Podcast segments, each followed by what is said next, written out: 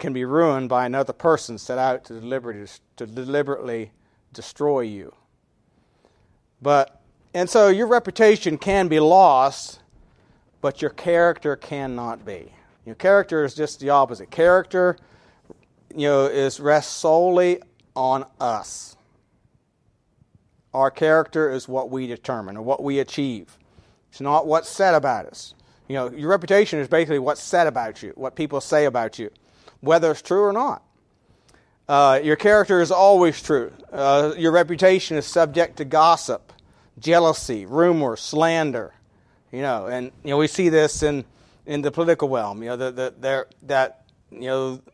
enemies of a certain candidate will slander him, or just this Matt Gaetz thing, the whole Matt Gaetz thing with child sex trafficking and all that stuff. And I saw one CNN, I think it was CNN commentator, even admitted if we keep saying things long enough, we'll ruin him. That's the whole goal. They want to ruin him because he's a conservative. He's a threat to their agenda. So they're trying to ruin reputations, and people can do that. Even Jesus had a bad reputation. We see that here in verse 11. When the Pharisees saw it, they said, he's eating with publicans and sinners. So there was more tax collectors. Really what Matthew has done here is invited his friends to meet Jesus. So he has other publicans, friends of his. So he invites them and sinners to come sit down with a meal and eat with Jesus. And Jesus did. But the Pharisees said, "Why eateth your master with publicans and sinners?" So as far as they were concerned, Jesus had a bad reputation because he ate with publicans and sinners. That's just a misunderstanding of what separation is all about, again. But we're not going to be judged by God based on what people say about us. Praise the Lord for that.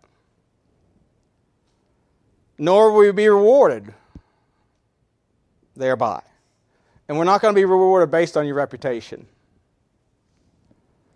Maybe a person may be well thought of. A preacher may be popular and well thought of by men, but not well thought of by God, or vice versa. So that's what this is what a reputation is. So how did Matthew overcome or conquer a bad reputation? Well, it started with a decision. Verse 9, "And Jesus passed forth from thence. He saw a man named Matthew sitting at the receipt of custom, and he saith unto him, Follow me. And he rose and followed him." Now, I am sure that Matthew probably heard Jesus speak before this. I don't imagine this was his first meeting. With everything that's going on in Israel surrounding Jesus and his ministry, word passes quickly, and I'm sure he heard about him and probably heard him speak before, but probably before he was just part of the crowd, but now he's face to face. Jesus passes right by his tax collecting desk and confronts him and says, "Follow me. Follow me." And so he has a decision to make. There comes a point in our life where we have a decision to make. We are confronted with the gospel, we're confronted with the truth, and we have to make a decision. If we make no decision, that is a decision. Some people say, "Well, I just won't make a decision." Well, that is a decision. That's really a decision to say no. And so Matthew made a choice. He made a choice. It was a choice that was not without its price. It cost him. It cost him. He had to leave his livelihood. I'm sure he was making good money. Tax collectors were known to be wealthy men. So he was well set, as we would say. He was set for life. Worked for the government, he's set for life. Isn't that what they say? He was set. He had it nice. I'm sure he had a nice home, and he was all set. But he left it. He left it. Salvation itself is a gift of God. but the application comes with a price. It comes with a price. Because it means a forsaking of the world. You know, even like Ephesians 2:8-10, for by grace you are saved through faith, not of yourselves. It is a gift of God, not of works. For we are his workmanship, created in Christ Jesus, unto good works which God hath before ordained that we should walk in him. So no longer was Matthew, okay, would have been wrong for him to be a tax collector.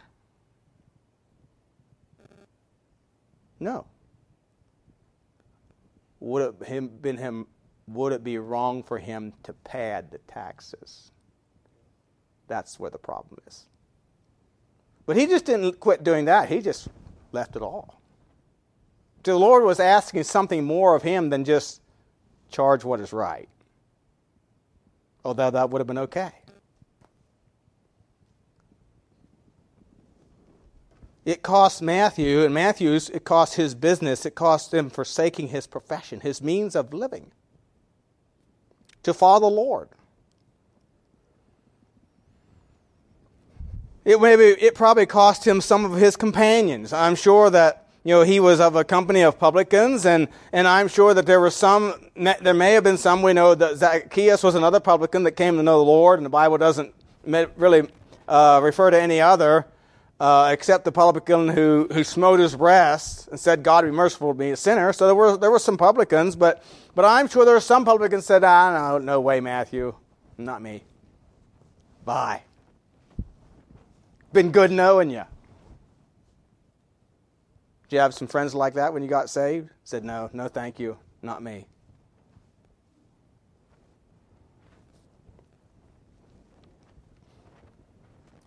He left the custom house of Capernaum for the Father's house, the security of his job for a life of faith. In Matthew chapter 8, verse 19 says, "And a certain scribe came and said unto him, Master, I will follow thee whithersoever thou goest.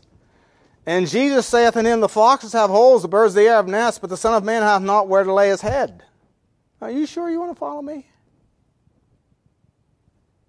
There's a price to pay if you follow me. Are you sure you want to follow me?"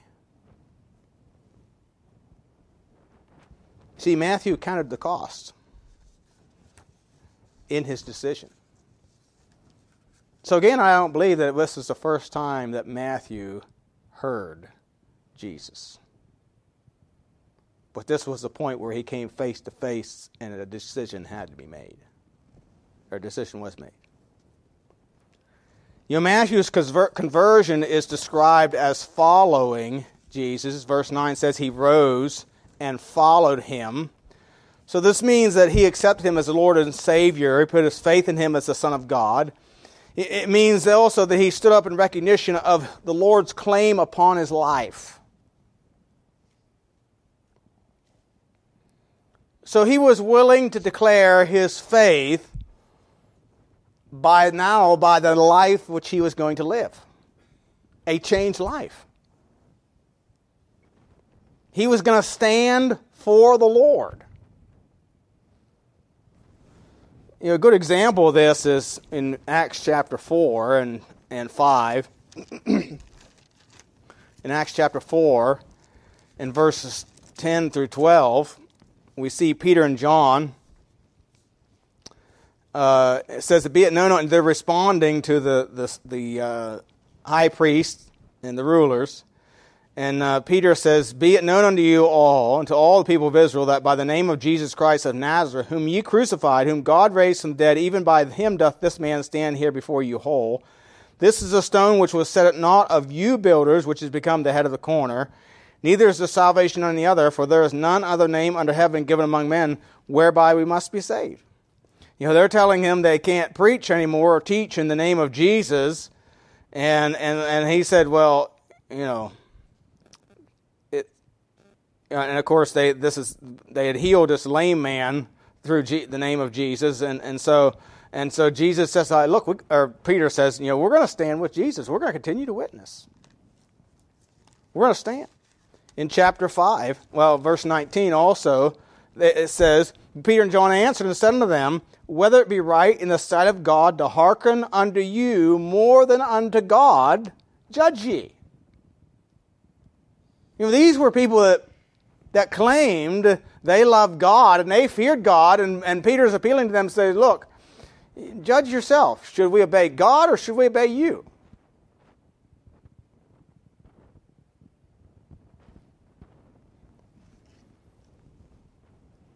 Chapter 5, verse 28. Again, Sanhedrin saying, Did not we straitly command you that you should not teach in this name? Behold, you have filled Jerusalem with your doctrine and intend to bring this man's blood upon us. Now, just a side note here, when they say about bringing this man's blood upon them, in Matthew 27:25, they said, let his blood be on us and on our children. Now all of a sudden they're saying, don't try and bring this man's blood on us.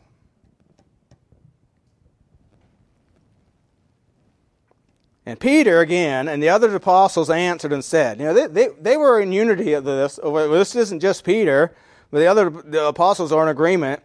We ought to obey God rather than men. The God of our fathers raised up Jesus, whom ye slew and hanged on a tree. You see, this is the same Peter that before the crucifixion, before the resurrection, denied the Lord, but now he's standing up for the Lord. He's being willing to put his life on the line for the Lord, his testimony.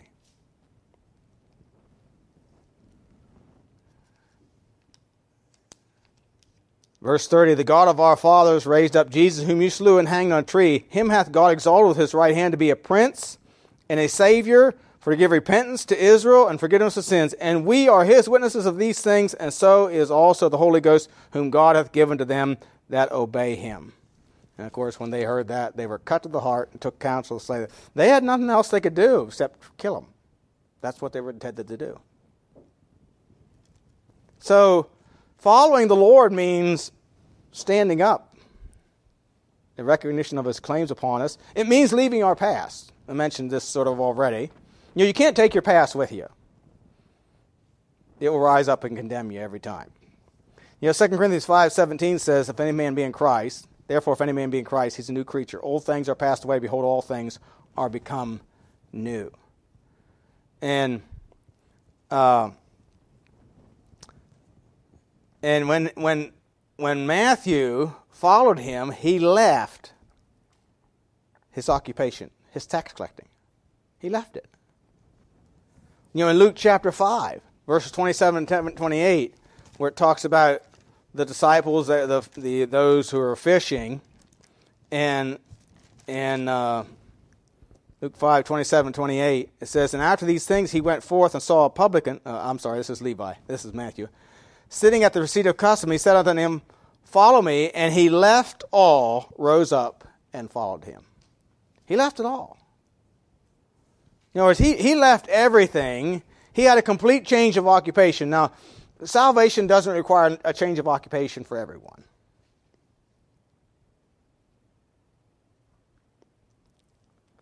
But it does require that we no longer be ruled by our occupation or by the things of this world. He's to be the Lord. Not just something we add to our life and hope to have a good luck charm. You know, I'm afraid that's what a lot of Christendom is today. Jesus is a good luck charm to add to their life. No, he's the Lord. He's to rule in our lives. He's to direct our lives. We're not to be ruled by our past sins and passions. You know, Romans 6:4 says we're to resurrected to walk in newness of life. A newness of life. It's different than the old life.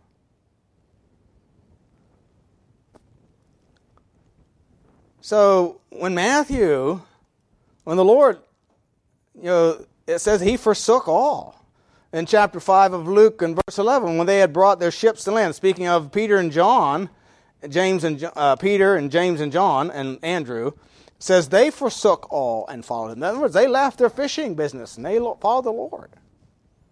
And to the world, it was like, to what? I mean, we just read where in chapter 9, a few verses earlier, it says, Jesus said, I don't have a place to lay my head. The foxes have holes, birds of the air have nests. I'm not a place to lay my head. I don't have a home. You know, as he ministered, he traveled about from place to place, and he stayed in homes of people who opened their homes to him. Now, the ministry is not like that today. Praise the Lord.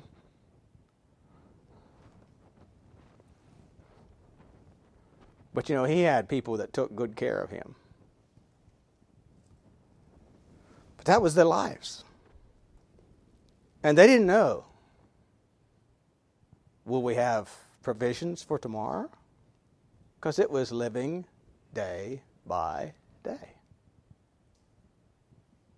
So when Matthew left the tax collecting, he left a comfortable, secure occupation for a life of living day by day. I'll know tomorrow if I have provisions for tomorrow. That's the way life was.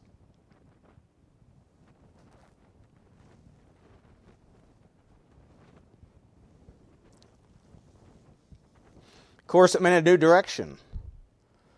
A new destiny, a new destination. That's why we call it conversion. It's a complete turnaround. You're going a different direction. It's not just a commitment. You know, some like to use the word, well, we got a commitment. I've heard that. I used to hear that in Mennonite circles. Got a commitment. Commitment to what?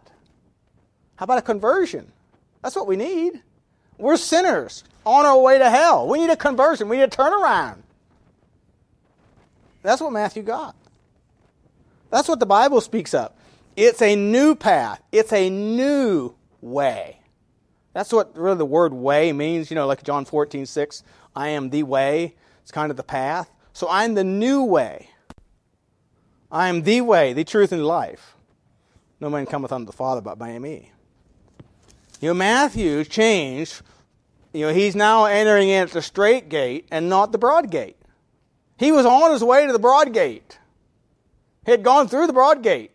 He's on his way to destruction.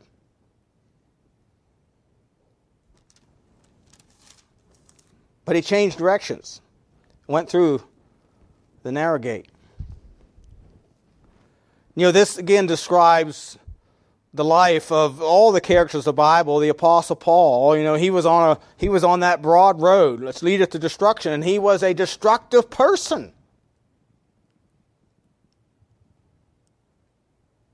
I heard a preacher say one time, I think it was at your grandmother's funeral, most people that are going to hell live like hell.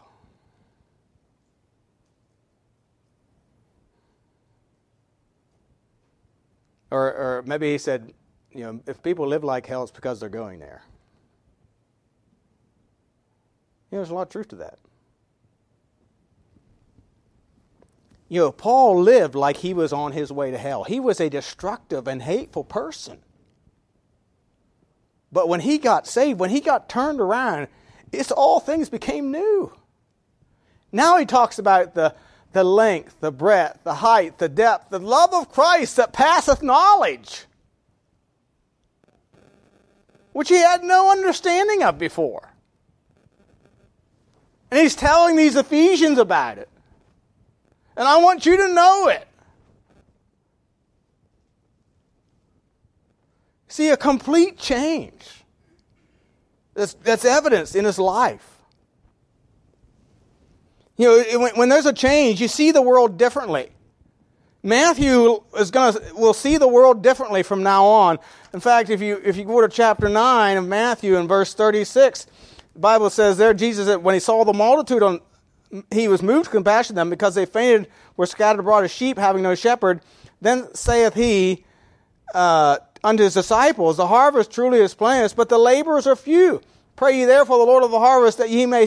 He will send forth laborers into harvest. You know, man, he's talking. One of the ones he's talking to is Matthew, one of his disciples. He's saying, you need to look at the world like lost sheep having no shepherd. See, up until that time, Matthew looked at the world as another person to get some taxes from. and take advantage of. And now he's saying, what can I give them? I can give them hope of life. You see the world differently. You see the world, mankind is lost without hope. You see the world as vain and temporary. We're going to leave this all behind. There's nothing wrong with having things, and I think that we need to, the Bible tells us we're to work, to have, to give. We work so we can make money for two reasons, to live and to give. And we ought to be productive, hardworking people. That's just a big little principle. It's not wrong having wealth or building wealth. But don't depend on it, because when you die, you're going to leave it. You're going to leave it.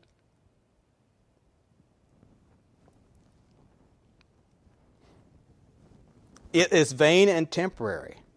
Matthew 6:19-20. Lay not up for yourselves treasures upon earth, where moth and rust doth corrupt, and where thieves break through and steal.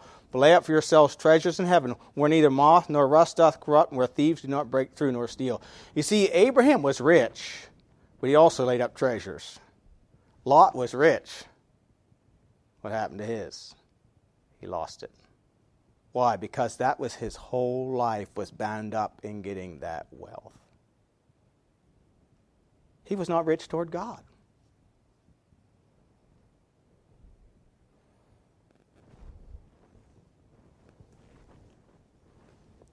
The world is vain and temporary. It brings also about a renewal of the mind, which brings forth a subjection of the flesh to the spirit. Go to Ephesians chapter 4. Ephesians chapter 4. And I won't read all this for sake of time, but Ephesians 4 and... where am I here? Verse 17. This verse 17, Ephesians 4:17. This I say therefore and testify in the Lord, that ye henceforth walk not as other Gentiles walk, in the vanity of their mind, having the understanding darkened, being alienated from the life of God through the ignorance that is in them, because of the blindness of their heart, who being past feeling have given themselves over unto lasciviousness, to work all uncleanness with greediness. But ye have not so learned Christ. If so be, ye have heard him and have been taught by him, that's the truth is in Jesus, that you put off concerning the former conversation the old man, which is corrupt according to deceitful lust, and be renewed in the spirit of your mind. So you need to renew your mind, and from that you put on the new man, which after God is created in righteousness and true holiness. And then he starts giving a list, per se, of things that ought to change. As the Spirit begins to work in your life, His Spirit is going to change these things in your life. Put away lying. Speak every man truth as a neighbor, for we are members one of another. Really, Matthew, when he was paying his taxes, okay, let's say, Brother Welch came to me and I was Matthew. And the government said he owed $5,000 in taxes. And I tell him he owes $7,000. Now, is he required to pay me the $7,000? Yeah. The Romans allowed it. As the tax collector, I could have him arrested if he didn't. Now, am I being honest? No. So Matthew now has to put away his lying. Speak every man truth to his neighbor. So Matthew now has to say, Brother Welch, you owe me $5,000 taxes.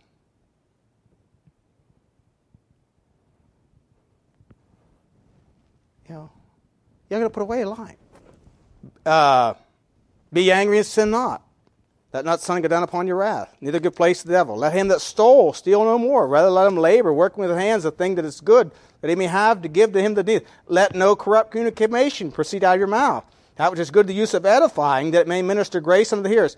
Grieve not the Holy Spirit of God. See, these are all things that the Spirit of God brings about as we renew our minds through the Word of God. He takes the Word of God, and through the Word convicts us of things in our life that are not pleasing, and works to bring about these things. So let all bitterness, wrath, anger, clamor, evil speaking be put away from you with all malice, and be ye kind one to another, tenderhearted, forgiving one another, even as God for Christ's sake hath forgiven you. You know, the apostle, or Saul of Tarsus, considered the Christians as criminals and treated them as such, even though they were really breaking no laws, except they wouldn't give their allegiance. And allegiance isn't even the right word. Their worship to Caesar. Because they were loyal citizens. They obeyed the laws. Except the law that required them to worship, offer incense to Caesar. Because that violated God's law. So they weren't criminals, and yet they were treated as such. They were treated with wrath and anger and clamor and evil spoken of. And now he's to be kind, tenderhearted, forgiving.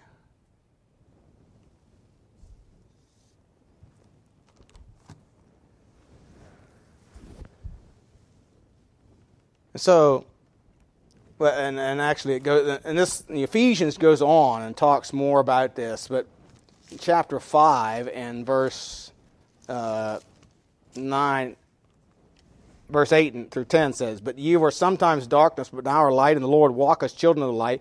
For the fruit of the Spirit is in all goodness and righteousness and truth, proving what is acceptable unto the Lord." So as we renew our minds by the Word of God and allow and submit ourselves to the Spirit of God, He will work to bring about this change, this new way of living, this renewal of the mind, which brings about the subjection of the flesh to the Spirit.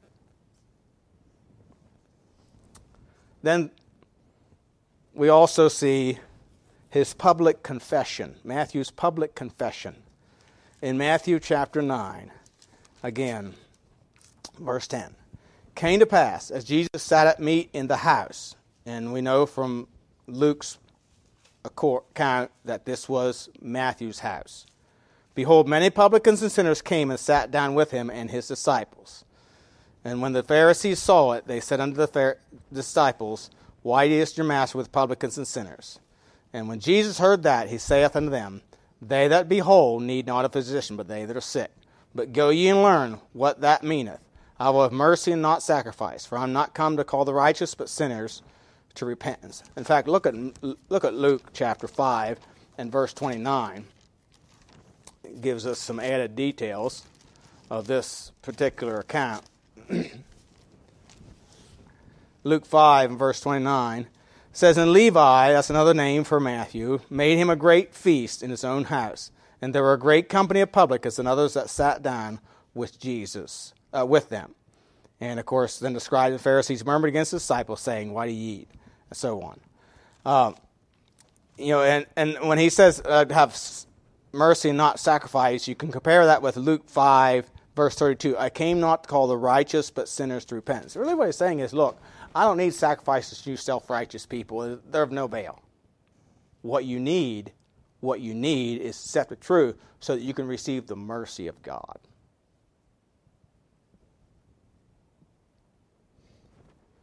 You see, here, what we have here is Matthew openly declaring his profession before men. I am now a follower of Jesus Christ. And so he invites all his friends and acquaintances to come and meet his Lord. Come and meet the one who changed his life.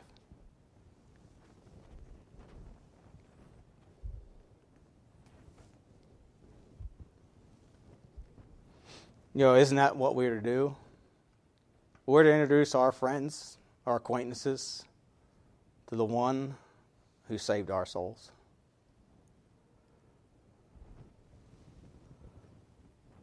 And of course, there was criticism.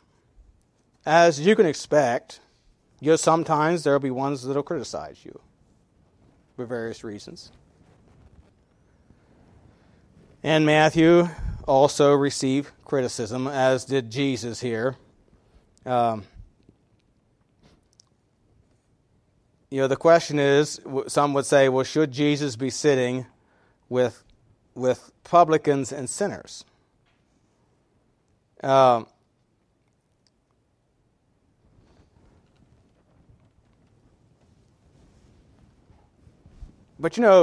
sometimes we have this idea that Jesus never enjoyed life. The Bible does say he was a man of sorrows. So some people have this idea he was this sorrowful, melancholy person all his life. I have a hard time believing that, because he went to weddings. Was you ever at a wedding where you cried the whole thing through because you were sad? Now, maybe you did if you gave your daughter away to a man you weren't too sure about, but no, weddings are supposed to be happy occasions. And this is a celebration. This is not a solemn, sorrowful. No, this is a festive occasion that Jesus is enjoying with his disciples and Matthew's friends, whom Matthew is wanting all them to meet. He's not ashamed of him. He's not ashamed of his Lord. He wants all his friends to meet him and have the same opportunity that he has. Again, Jesus enjoyed the pleasant times of life, feasts and celebrations, though he never lost his purpose. The Bible says in Psalm 35, verse 9, "My soul shall be joyful in the Lord, and it shall rejoice in his salvation." Matthew was rejoicing in his salvation, and Jesus rejoiced with him.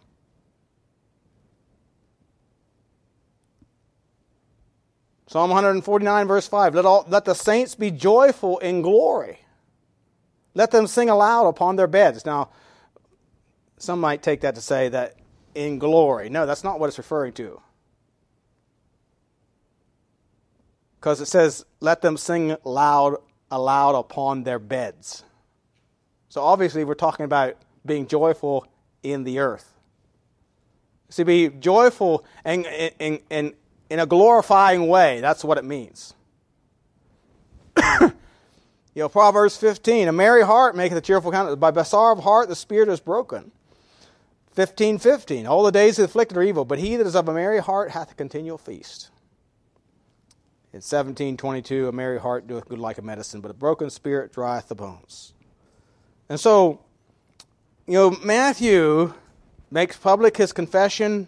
He invites all his friends. He wants them to know what he has found in the Lord Jesus Christ. We ought to desire that others know and enjoy what we have in the Lord Jesus Christ.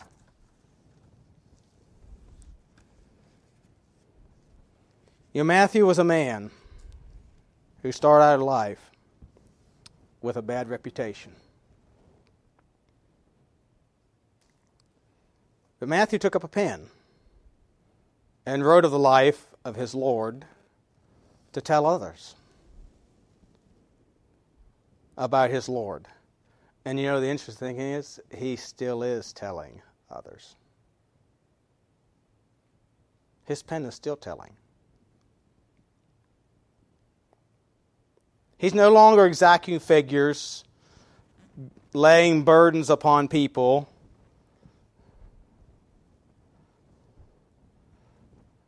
Giving his life to a life that will lead to death. He's left the custom at Capernaum. That's all gone. He's left being a publican in Rome. That's all gone. But his Lord still remains. And the Gospel of Matthew that he wrote is eternal. And Matthew now has a different reputation. You see, He gave up his life that he might gain it.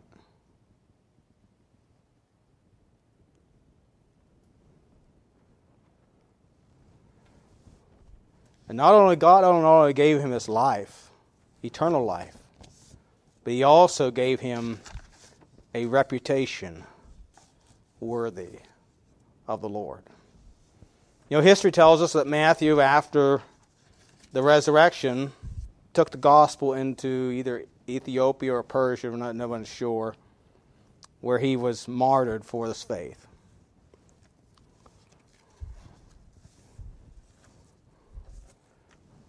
But it all began with a decision. He had to choose between the things of this world and a comfortable life, or being willing to follow the Lord and leave that all behind. We all have a choice. Choice we must make. And that choice will determine our life and our destiny.